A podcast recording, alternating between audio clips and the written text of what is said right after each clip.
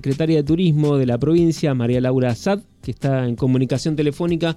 Buenos días, estamos aquí Jorge Luna y Alfredo Hoffman. ¿Cómo estás? Hola Jorge, hola, ¿cómo les va Alfredo? ¿Todo bien? Buenos días y buenos días a la audiencia. Bueno, muchas gracias por, por atendernos. No, por favor. En primer lugar, estábamos interesados en charlar con vos por la presentación que se hizo la semana pasada, donde se presentó el plan turístico provincial.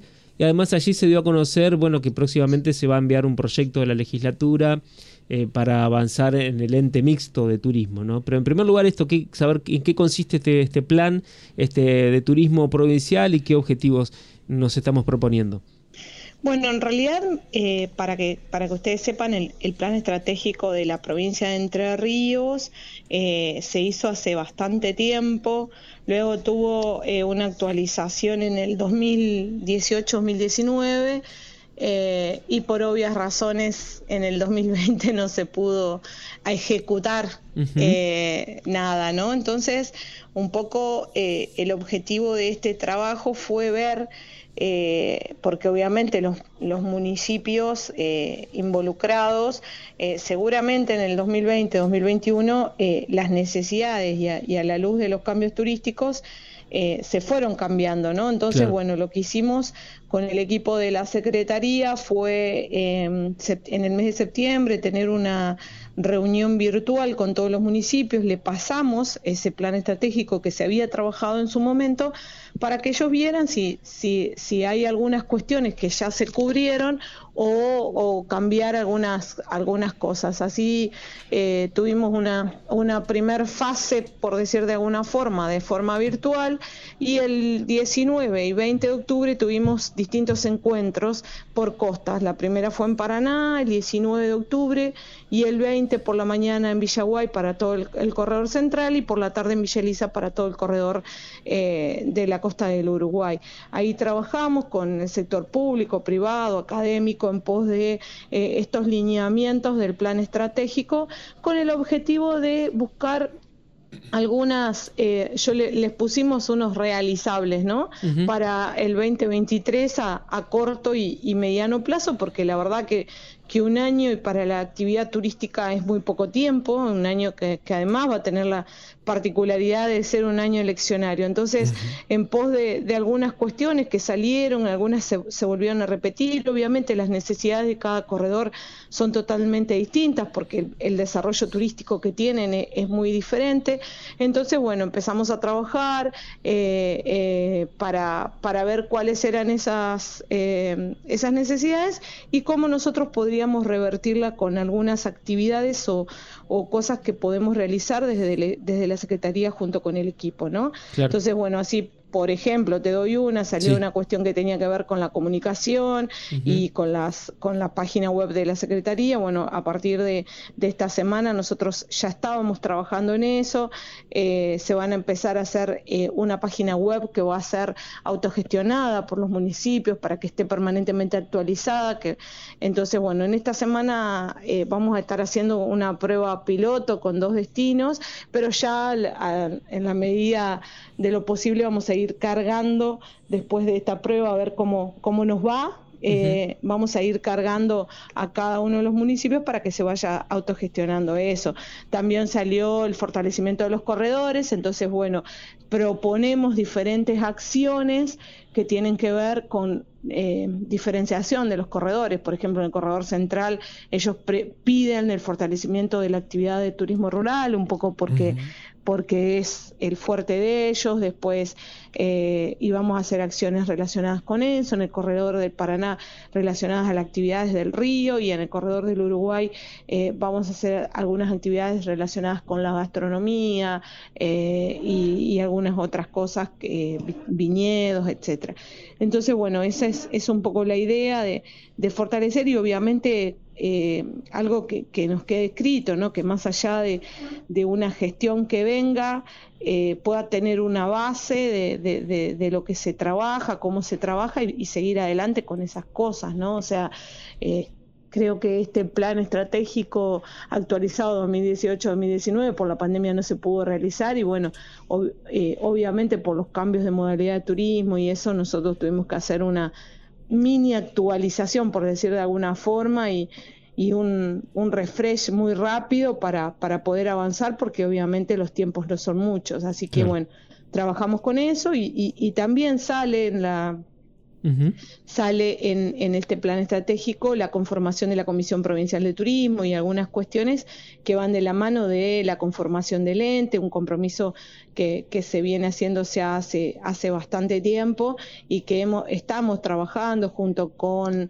algunas instituciones como la Cámara de la Cámara Internacional de Turismo como el Colegio Profesional de Turismo, quienes ya nos han enviado eh, alguna de, su, o sea, nosotros mandamos un proyecto y, y bueno, fueron, ya hemos tenido la, devolución, incluso reuniones, como para trabajar en, en, pos de la creación de este ente mixto de, turismo con, con, algunas cuestiones que tienen que ver obviamente con eh, que este ente tenga fondos y, cómo se van a desarrollar, cómo va a ser la conformación de las comisiones, entre otras cosas. Esto eh, es un proyecto, según dijo el gobernador, que se va a hacer por ley, ¿no? un proyecto de ley que se va a remitir a la legislatura. ¿Ya está previsto cuándo se, que se, cuándo se va a hacer eso? No, nosotros estamos dándole, digamos, la verdad que ahora entre apertura de temporada y todas estas últimas dos semanas no hemos podido sentarnos a trabajar en eso. Ya tenemos como un bosquejo bastante avanzado y calculo que en la semana que viene o la próxima ya estaremos dándole eh, el, cierre final, eh, más que nada en, la revisación de, las cuestiones teóricas y, lo que cada uno se escribe y, obviamente ya, como te decía recién, ya estuvimos reunidos con, con algunos actores de, sociales porque nosotros en realidad como que también pedimos la, ayuda en ellos porque ellos van a ser parte de esto, ¿no? O sea, cámaras, eh, asociaciones, profesionales, facultades, etcétera. Entonces, eh, lo que ahora en, la etapa que estamos es como tratando de eh, dar los últimos lineamientos en la escritura de, este proyecto. Claro. Eh, como vos decías, tiene que hacerlo por ley, porque esto podría salir por decreto, digamos, pero hacerlo por ley también este, es una forma que le da otro sustento, otro acompañamiento. Es importante que, tengamos este acompañamiento más que nada para que, que un sector económico de la provincia tan importante también tenga el respaldo de todos los actores sociales sociales, eh, tanto desde el sector público como privado, y me parece que de esta forma es lo más importante. Claro. ¿Cómo le va? Buen día. Buen, día, buen día. Jorge Luna le habla. Mire, eh, nada, agregar a lo suyo, que habló de turismo rural y también de los distintos corredores. Eh, los otros días hablé con Leo Shea de Concordia, que está en el tema de turismo.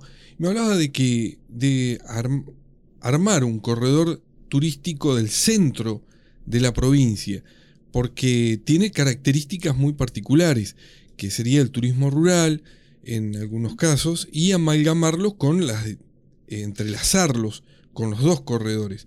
Esto creo que estaba para estos días en la ciudad federal, me parece. en eh, realidad, a ver, el corredor del Gualeguay eh, está conformado hace muchísimos años. De hecho, hay un coordinador, del, hay una coordinadora de la costa del, río Gualeguay que embarca todos estos destinos y con, e, con quienes venimos trabajando distintos, eh, distintas cuestiones que, por ejemplo, la presentación de las colonias judías para parte del, sector de Gualeguay. Ellos, una de las cuestiones que, que prevén es el fortalecimiento de las actividades rurales porque como eh, como corredor es lo, es lo que más eh, necesitan. Pero el corredor del río Gualeguay hace muchísimos años que está conformado. De hecho, en algún momento nuestra provincia trabajó todo lo que tiene que ver eh, con los corredores o, las microregiones como Tierra de Palmares, como la del Camino de los Palacios, todo desde esa época se viene trabajando eh, en los corredores y, también el, corredor de Río Gualeguay, con ciudades como Gualeguay, como, como Federal, como Villaguay, como Rosario del Tala, no escapan a, las realidades de, esto, ¿no? Entonces cada uno viene, nosotros tenemos a una persona que es Laura Godoy, quien es, eh, es nuestro nexo en la Secretaría para, para trabajar juntamente con, con cada uno de estos municipios. Claro. María Laura, quería aprovechar esta entrevista para preguntarte por las expectativas para este fin de semana largo, que tenemos el último fin de semana largo del año, pero además ya tenemos la temporada encima, ¿no? Este, ¿Qué puedes decirnos sobre cómo, cómo se está perfilando la provincia para estos dos acontecimientos? Mira, yo creo que va a ser un buen fin de semana, es un fin de semana extra largo, eh, todavía no tenemos los números cerrados porque los municipios están, hoy es muy, lunes recién y recién están contestándonos a ver más o menos la, el porcentaje de reserva que, tienen, vamos a tener la apertura de, la temporada con la presencia de nuestro gobernador en la ciudad de, en la ciudad de San José este año. ¿Qué día va a eh, ser?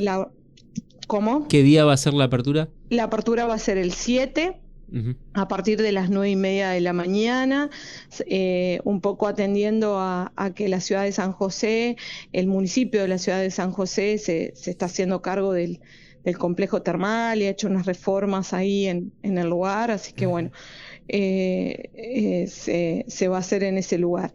Eh, y creo que la temporada va a ser una temporada muy exitosa para nuestra provincia, primero por, porque hay, hay muchísimos municipios, o, te diría prácticamente todos los del sector turístico, que durante todo este tiempo han estado trabajando en el mejoramiento de sus playas, en, mejorar cada uno de los atractivos turísticos para, para que los visitantes lo puedan ver de la mejor manera posible, poner todo en ya con sus guardavidas, con, con todo lo que tiene que ver con la gastronomía y todo, y puesta en, puesta en escena, por decir de alguna forma, de, de las playas, pero también eh, atendiendo que va a ser una temporada cargadísima de eventos populares y obviamente de nuestro carnaval de nuestro carnaval, lo que sabemos que trae muchísima gente a, eso, ¿no? O sea, ya esta semana, este fin de semana arrancamos con la, con la fiesta de la citricultura y así sucesivamente con, con el resto de, de, los, de, las, de los sucesivos, creo que hay un impas nada más en Navidad y Año Nuevo, pero después prácticamente todos los fines de semana tenemos eventos grandes, eh, desde la fiesta del lago, la fiesta de la playa, la fiesta del pescado y el vino, la fiesta de la artesanía, eh, y las fiestas por ahí más, más, pequeñas, la fiesta del pan casero, o sea, hay enorme cantidad de, eventos y, obviamente todos los fines de semana de enero y febrero vamos a tener presencia de, carnavales en cada una de nuestras localidades. Además de los festivales como el chamamé en federal. Sí, sí, sí, por supuesto. Sí, este, que acaba de ser presentado en, la Casa de Entre Ríos. Eh, y ahora, eh, este fin de semana en federal también se hace el festival, la fiesta de la cumbia. Es un género también que ha pegado para lo que es el norte. Bueno, que siempre se baila, ¿no? Claro. Claro, En cada fiesta. una última pregunta, María Laura, por lo menos de mi parte. ¿Están aumentando los casos de, COVID estas últimas, estas últimas semanas? ¿Se están multiplicando, digamos? Este, ¿Hay algún temor de que esto pueda, o alguna recomendación o algo en lo que estén trabajando previendo un cambio de escenario en este sentido? No, a ver, eh, todos sabemos cuáles son los, cuidados que tenemos que hacer. Creo que el alto nivel de vacunación hace de que las, eh, las cuestiones de, COVID no lleguen a ser tan agresivas como fueron en, en los inicios del 2020. Entonces, eh, ni de cerramiento ni de nada se está hablando, o sea, son casos muy, eh, muy chicos, la mayoría no son eh, hospitalizados justamente gracias a, la vacuna, así que, a ver, los cuidados sabemos todo, hemos pasado un tiempo bastante complejo y bastante difícil.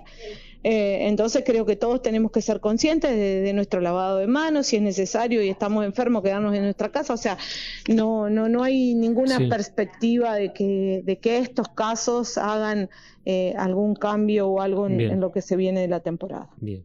Muchísimas gracias por esta entrevista. No, gracias a ustedes y buenos días para todos y todas. Igualmente.